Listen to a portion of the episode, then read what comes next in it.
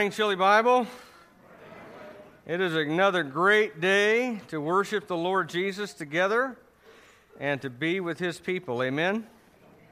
This is a good day.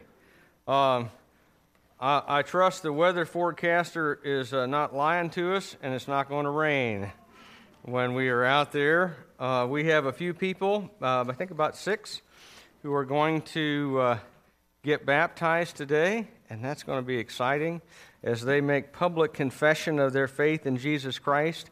And we need to praise God for that this morning, uh, for His work uh, in their life that has brought about a response in them of faith and of uh, conversion and regeneration. And we need to praise God with, uh, with them for that, uh, that God has granted new life to these people. Uh, before that happens, though, we want to open God's Word together and we're going to be uh, listening to his voice here this morning from 2 Timothy chapter 1. So if you'd find your way there. And, and as you make your way there, just try to formulate, if you can, an answer to this question What is the church? What is it? How do you know if a particular gathering of people or a gathering of Christians that you have is, in fact, a church? Uh, this is a bigger issue than you might think. In fact, uh, uh, coming up uh, two years from now, October 31st, 2017, is the 500th anniversary of Martin Luther walking to the Castle Church in Wittenberg, Germany, and nailing his 95 Theses to the church door and touching off the Protestant Reformation. And one of the big issues that came up is what is a church? One of the things that Martin Luther was protesting against was the idea formulated by the Roman Catholic Church that a church is the institution composed uh, of, of all the Christians that are there in Europe and is led by the Pope in Rome and the bishops and cardinals and priests and so forth, and possessing uh, these cathedrals and whatnot across the continent. They said, The church is us. And if you're outside of this institution led by the Pope, then you are not a church. Is that true? I hope you say no. okay? Because you're right. Okay? How about the modern evangelical response? A lot of modern evangelicals will take a verse out of Matthew chapter 18, I believe it's verse 20, and they will misapply it and they will say, wherever you've got two or three Christians, well, that's a church. Because wherever two or three gather in my name, Jesus said, there I am with them, right? Notice he did not say, there is the church. He said, I'm there with them. By the way, that's in the context of church discipline. So if you want to cite a verse, that's probably not the one you want to go with. for what the church is supposed to look like, although church discipline is an aspect of the church's ministry. Is that a church? Are ecclesiastical offices and officers and buildings and history what define a church? Is any gathering of, of uh, a few random Christians, is that a church? How do you know what a church is? Well, the reformers came up with a good answer. And one of the answers that they came up with is it is not the people who can claim some line of descent of offices handed down from the apostles. It's the, it is an institution, certainly, and an organization, certainly, but it is primarily and first of all identified with those who carry on not the office of apostle, as the Pope claims to be, a living apostle, but those who carry on the apostles' teaching as it was originally given by Jesus to the apostles, encoded in the book, written down for our instruction. And those who hold to the apostles' teaching then create an organization which has not just orthodoxy, but also order, has officers. Here, there's a, there's a diagram for you. Okay? It has three marks it has orthodoxy, order, ordinances on one side, supporting the, the church, and then also certain necessary essential works, things that the church has to do in order to be a church. And those things are evangelism, edification, and exaltation. So, in other words, we've got to reach people with the gospel, we've got to help them grow up into maturity in Christ, and we've got to worship Christ together, right? And so, any gathering of Christians which is characterized by orthodoxy, by order, by ordinances, baptism and communion, uh, by the necessary works of evangelism, edification, exaltation, that is a church. Okay? And we're going to see that uh, the reformers did not just make this stuff up. In fact, they got that out of their Bible. Good idea, by the way. Uh, if you want to, uh, if you want to understand what God has to say about something, it's a good idea to look at what God actually said. Amen. That seems obvious, but it in fact was not obvious, and still not obvious today to a lot of people. But that is what a church is. And we want to look at the first component of that, the first mark, if you will, of the church, which is orthodoxy. So if you got your Bible, open it up to 2 Timothy chapter 1. We're going to look at verse 8 to 14 here today. Paul says this Therefore, do not be ashamed of the testimony about our Lord, nor me, his prisoner but share in suffering for the gospel by the power of God, who saved us and called us to a holy calling, not because of our works, but because of his own purpose and grace, which he gave us in Christ Jesus before the ages began, and which now has been manifested through the appearing of our Savior, Christ Jesus, who abolished death and brought life and immortality to light through the gospel, for which I was appointed a preacher, an apostle, and teacher, which is why I suffer as I do. But I am not ashamed. For I know whom I have believed, and I am convinced that he is able to guard until that day what has been entrusted to me. Follow the pattern of the sound words that you have heard from me in the faith and love that are in Christ Jesus.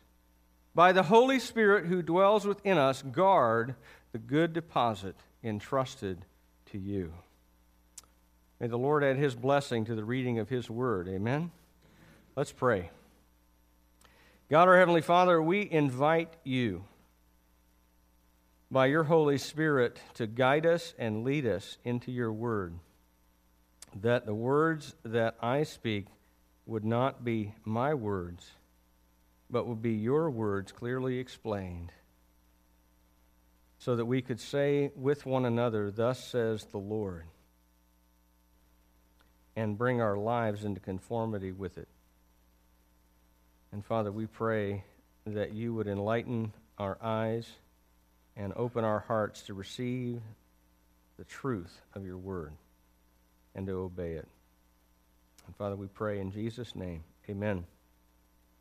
Well, Second Timothy is the last inspired book written by the Apostle Paul. It's written when he is in a Roman prison awaiting execution. He has been preaching the gospel all over the Roman Empire. He has run afoul of uh, certain elements of the Jewish community in Israel who have had him arrested. They want to have him shipped off to prison and put to death there because he is proclaiming Jesus as Lord and Jesus as supreme Lord over Nero, the emperor. And in fact, that is, that is true. That's an absolute reality that Paul proclaims that there is one Lord and there is one ruler, and it is Jesus Christ, not whoever sits on that throne in Rome. And Nero is about to take his head off for that. And so Paul is writing this letter to his his disciple and his son in the faith, Timothy, who's a pastor of the local church uh, in Ephesus, I believe, at this time. And he's telling him some things that he needs to know. This is like if you are a father and you are about to die and you know you're going to die, and you gather your son near to your hospital bed, and you say, Now, son, remember, here's some things that I'm going to tell you that are the last truth that's ever going to come out of my lips, and you need to hold to these things. You need to hold on to these things because this is what is really important. As you're facing death, you're able to winnow down what it is that really matters. And, and that's what Paul is doing in the whole letter of 2 Timothy. And as you look at the text together, what you can see is that there are three central ideas that he wants uh, Paul uh, that Paul wants Timothy to hang on to as kind of Paul's definition of orthodoxy. What it means to hold on to the faith that was transmitted to you, Timothy. How do you do that? Well, first of all, you need to possess shameless faith. Whenever the pressure gets dialed up in your life for being a Christian, and whenever there becomes a cost to following Jesus, there is going to be the temptation to blunt the edges a little bit, to round off some of the sharper corners of the Christian faith. In fact, that might happen today. Can't think of any examples right this minute, right? Uh, but there is a lot of pressure that's being brought on Timothy. And this is coming about right as Paul is writing. Paul is in prison already for preaching the gospel. And the temptation, if you were Timothy, would be to go, you know, Paul, he was a good guy and he held to some deep truth, and I agree with him. However, I'd like to not be quite so obvious with it. Because I watched how that story unfolded, and I didn't it liked it all the way to the end. And that wasn't so comfortable. So maybe what we just need to do is maybe we just need to go quiet. Maybe we need to, you know, kind of just keep, you know, just keep it down a little. Not draw so much attention to what we believe and to whom we believe. And Paul says this He says, Do not be ashamed of the testimony about our Lord or of me, his prisoner. What's the testimony about our Lord? It's the gospel message. It's the good news that Jesus Christ is the Son of God who died on the cross for our sins in our place and was raised from the dead, the victor over death, who ascended into heaven and sits down at the right hand of God because his work of atonement on our behalf is done. That is the good news about that is the testimony about our Lord. He says, "Timothy, don't you be ashamed of that." And don't you be ashamed of me who went to jail for that and who is going to death for that. Paul is in prison precisely because he was not ashamed to print, preach the gospel, and he wants Timothy to possess the, shame, the same shameless faith. And he says, Look, Timothy, share in suffering for the gospel by the power of God. Because, and why does he tell him that? Because if you are totally shameless in your proclamation of the gospel, it's going to have a cost.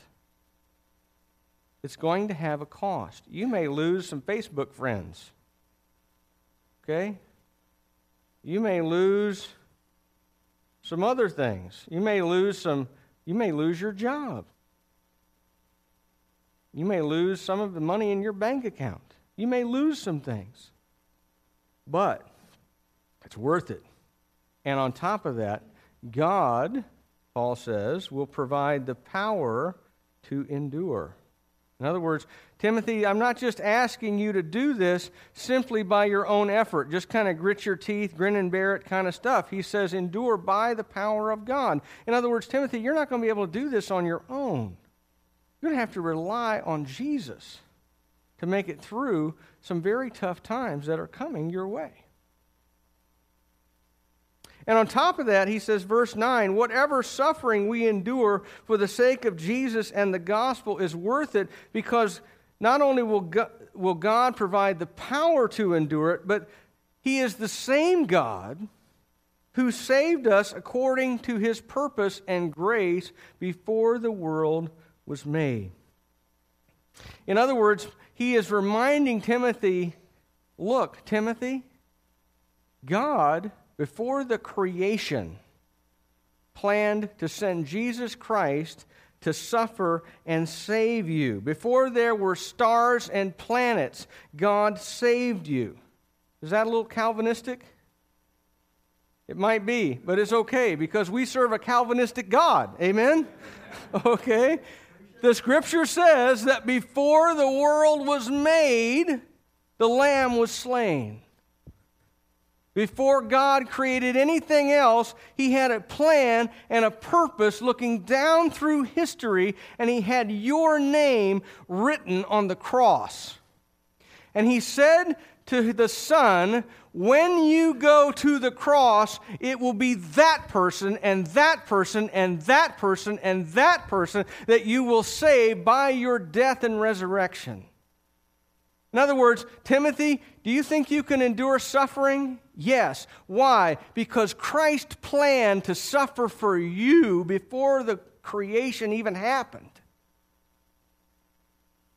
Your salvation was written in the book of life before there was a world. And mine was too.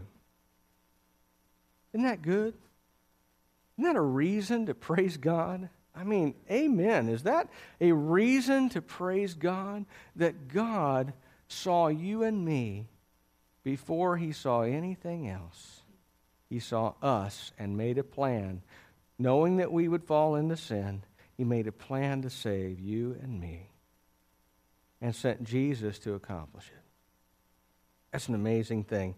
And he says, on top of that, that it's not because we were so wonderfully special. Okay, look at your text there. It says, verse 9, not because of our works but according to his purpose and what? Grace. Grace. In other words, so that no one can ever stand before God and say, You're welcome. Okay? But only because of God's grace. He did not owe us anything. In fact, if we got what we deserved, we would all die and go to hell this instant. If God, if God decides at some point to eliminate all evil from the world, it would be very easy to do. He just has to kill everybody. Right? But God did not do that. According to his purpose and grace, he sent Jesus Christ to save sinners of whom I am chief. Amen? And he redeemed us not according to our works, but according to his purpose and plan and grace. And therefore, that ought to do two things for us. Number one, it should cause us to fall face down before God in wonder and praise and worship that God would plan before the foundation of the world to save me is a very big thought.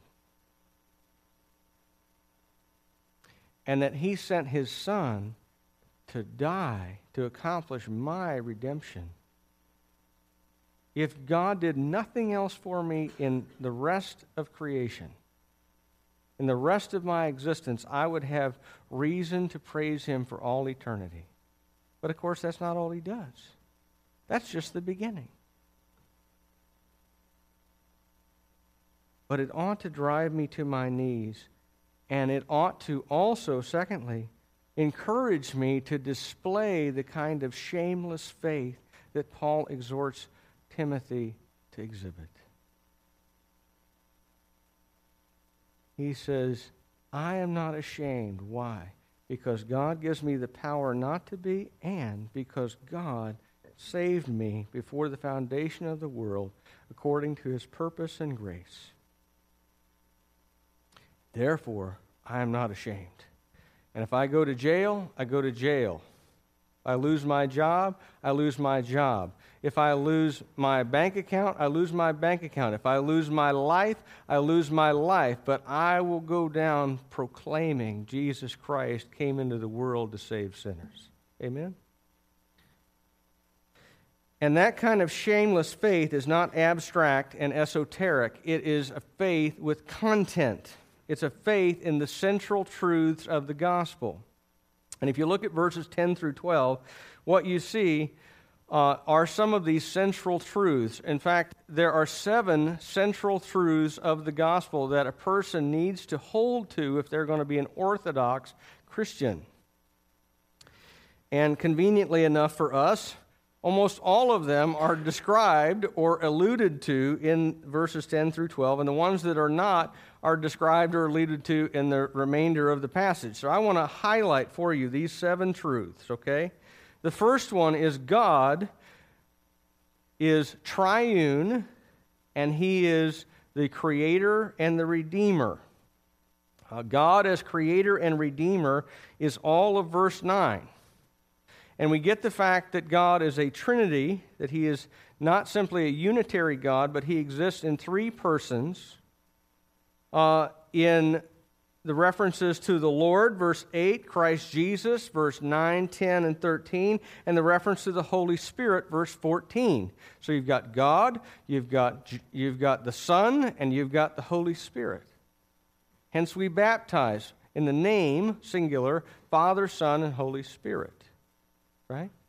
That God exists eternally as a triune being who planned and purposed before he created to bring creation into existence and then to save out of that creation people for his own glory.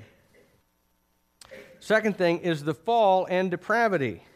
Orthodoxy includes knowing that we are fallen and sinful and cannot save ourselves that we cannot do enough good works. We can't, you know, give enough money to the United Way or walk enough Girl Scouts across the street or uh, bring enough meals on wheels or whatever you think is a great thing or run for St. Jude far enough or whatever it is. We can't do enough of that to ever earn our salvation.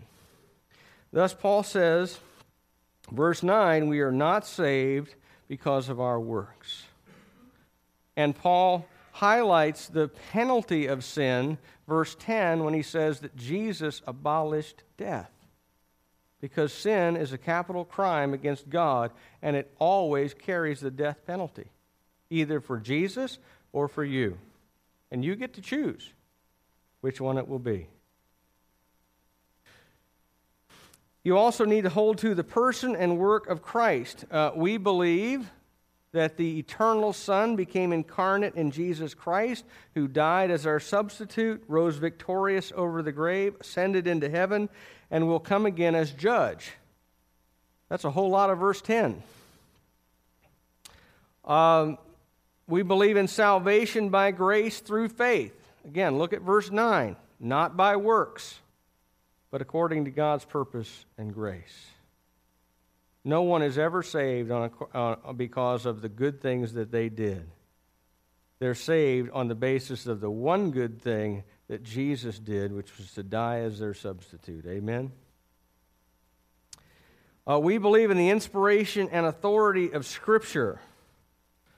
If you look at verse 13, Paul says, Hold on to the pattern of the sound words. In verse 14, the good deposit entrusted to you. I think that's a reference in verse 13 to the apostolic teaching which became the New Testament and to the Old Testament scriptures which were accepted as God's infallible word by Jesus and every one of his earliest followers.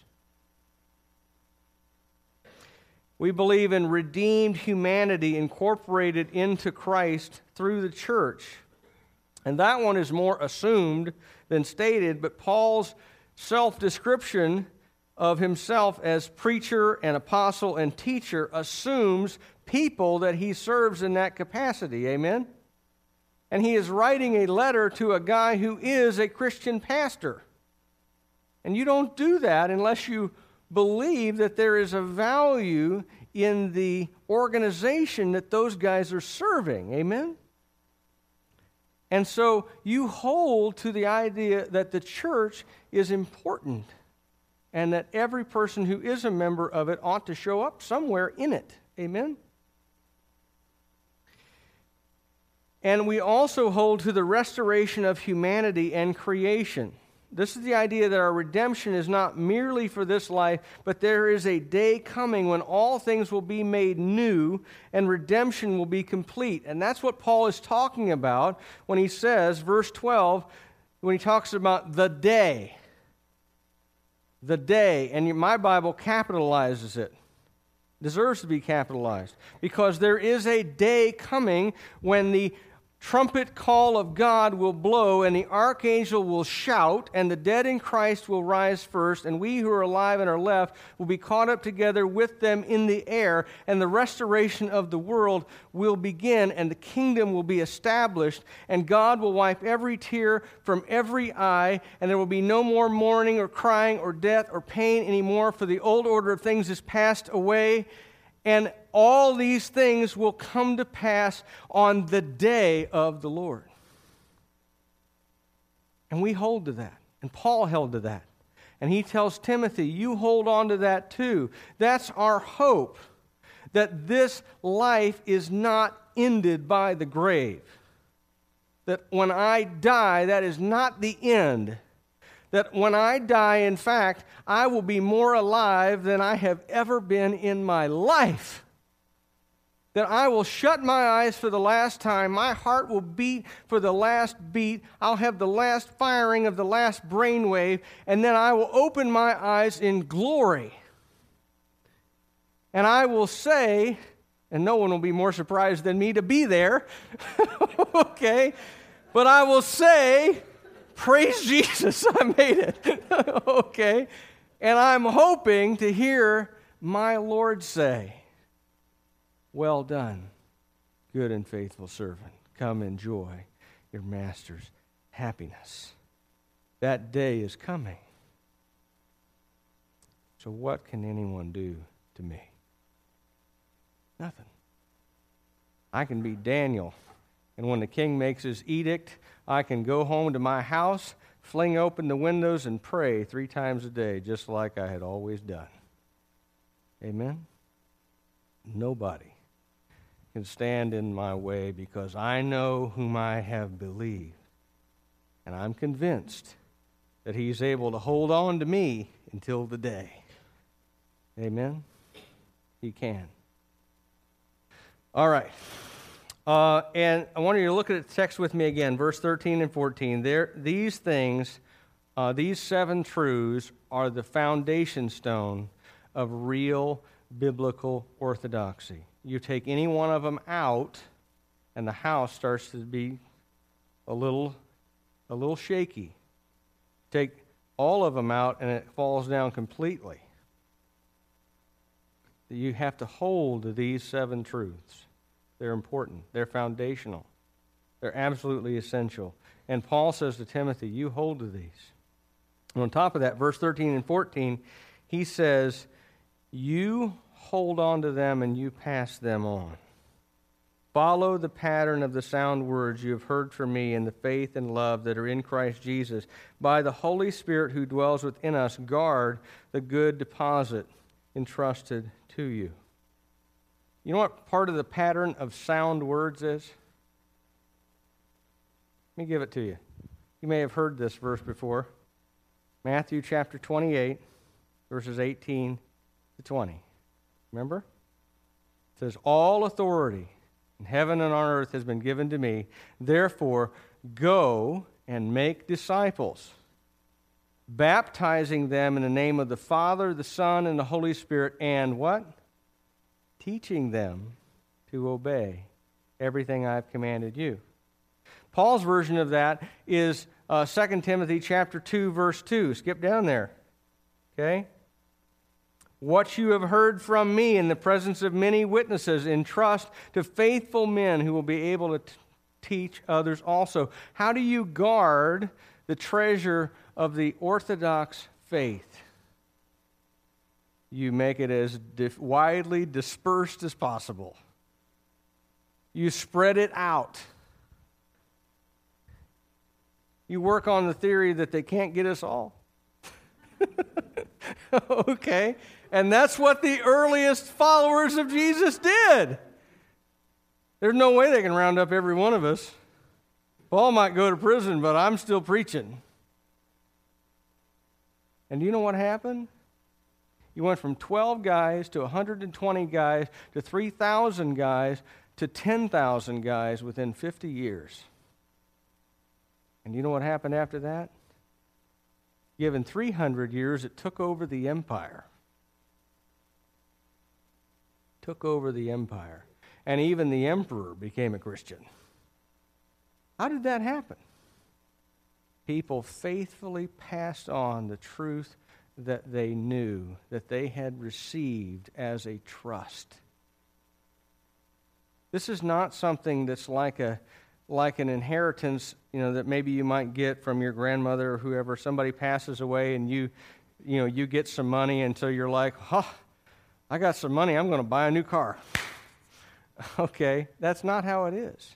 It's more like a family heirloom that you receive, that you enjoy while you're alive, and you pass on to the next generation faithfully protecting it and preserving it just as it was received in your hands. Amen?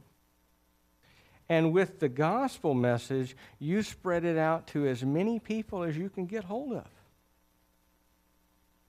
And you say, In this is life. And every other road leads to death. And this is what changed me. And this is what brought me into relationship with God. And you need this just like I need it got people right here in this front row who are going off to do that. I'm so excited about that, by the way. Praise God for you both. That you are going to dedicate your lives to sharing the gospel with people who need to hear it. Three questions here at the end. Number one, and they're written in your outline there do you possess shameless faith? We got some students that are here this morning. I'm glad you're here. Right now, you are in a period of your life where the temptation is going to be to go quiet and to cloak everything you've been taught and believe so that you can fit in with your friends.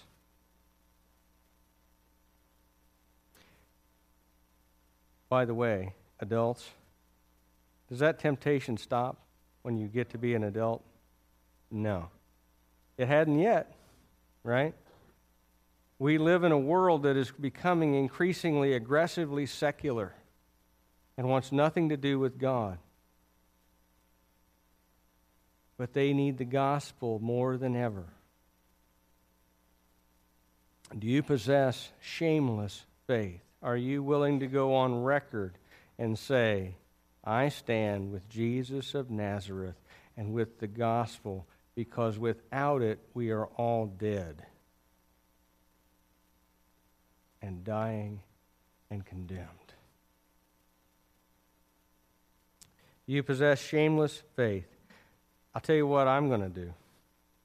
By God's power, not because of many energy or holiness within me but by God's power, as the scripture says, I will not be ashamed of what I have been entrusted with.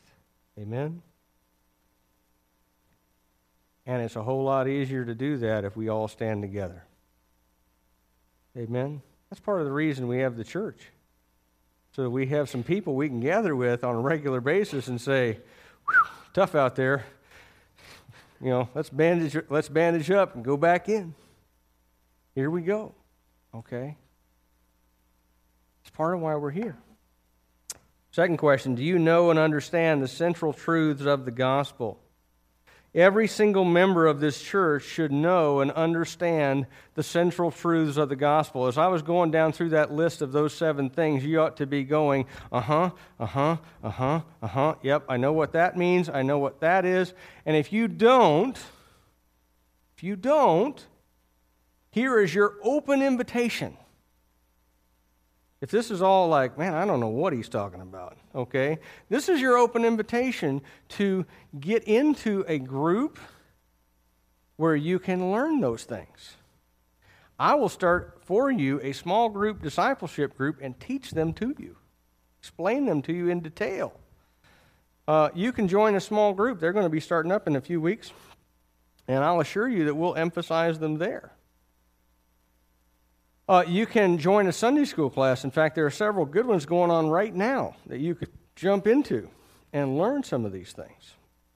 Uh, you could also, on your own, do some reading that would really help you. You know, if you want a good, a good introductory book on these things, uh, look up Wayne Grudem's Christian Beliefs 20 Basics Every Christian Should Know and he packs an enormous amount of good theology in 144 pages.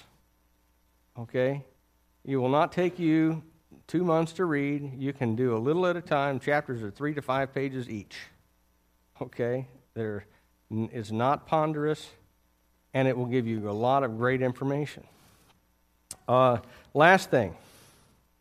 Are you able to faithfully pass these truths on to the next generation?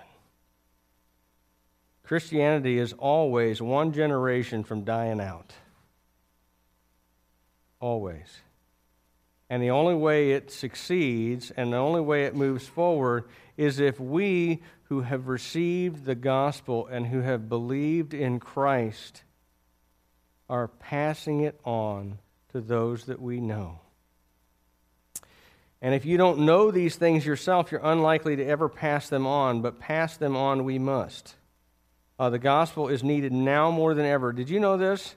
That half of the people who have ever lived on this planet are alive right now.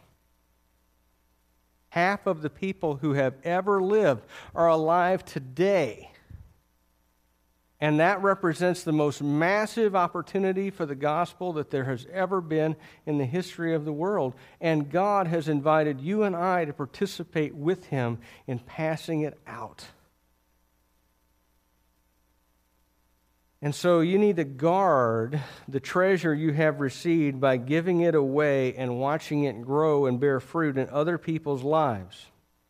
You can do that with Mark and with me and others in Evangelism Explosion. You can go on a mission trip with Rick Rosetto. In fact, if you've not ever been on a mission trip and you want to go on one, see Rick and Cindy. They will sign you up and send you somewhere. Okay? And you'll have opportunity to share the gospel with people who might otherwise never hear it. Or you can just walk across the street to your neighbor. Or go to the family gathering at Thanksgiving. Or show up at your workplace. Because I'll assure you, in every one of those settings, there are unsaved people who, apart from faith in Christ, are going to die and go to hell and they need to hear the gospel from your lips and from mine. Amen? And if we are Orthodox people, we are all about doing what Jesus told us to do, which is to proclaim boldly the good news about Him to all nations, all people every tongue and tribe and language and ethnic group across the entire globe. Amen? Well, uh, we're going to take just a minute here and hear the testimonies of those that we're baptizing today whose lives have been changed by the gospel. Uh, before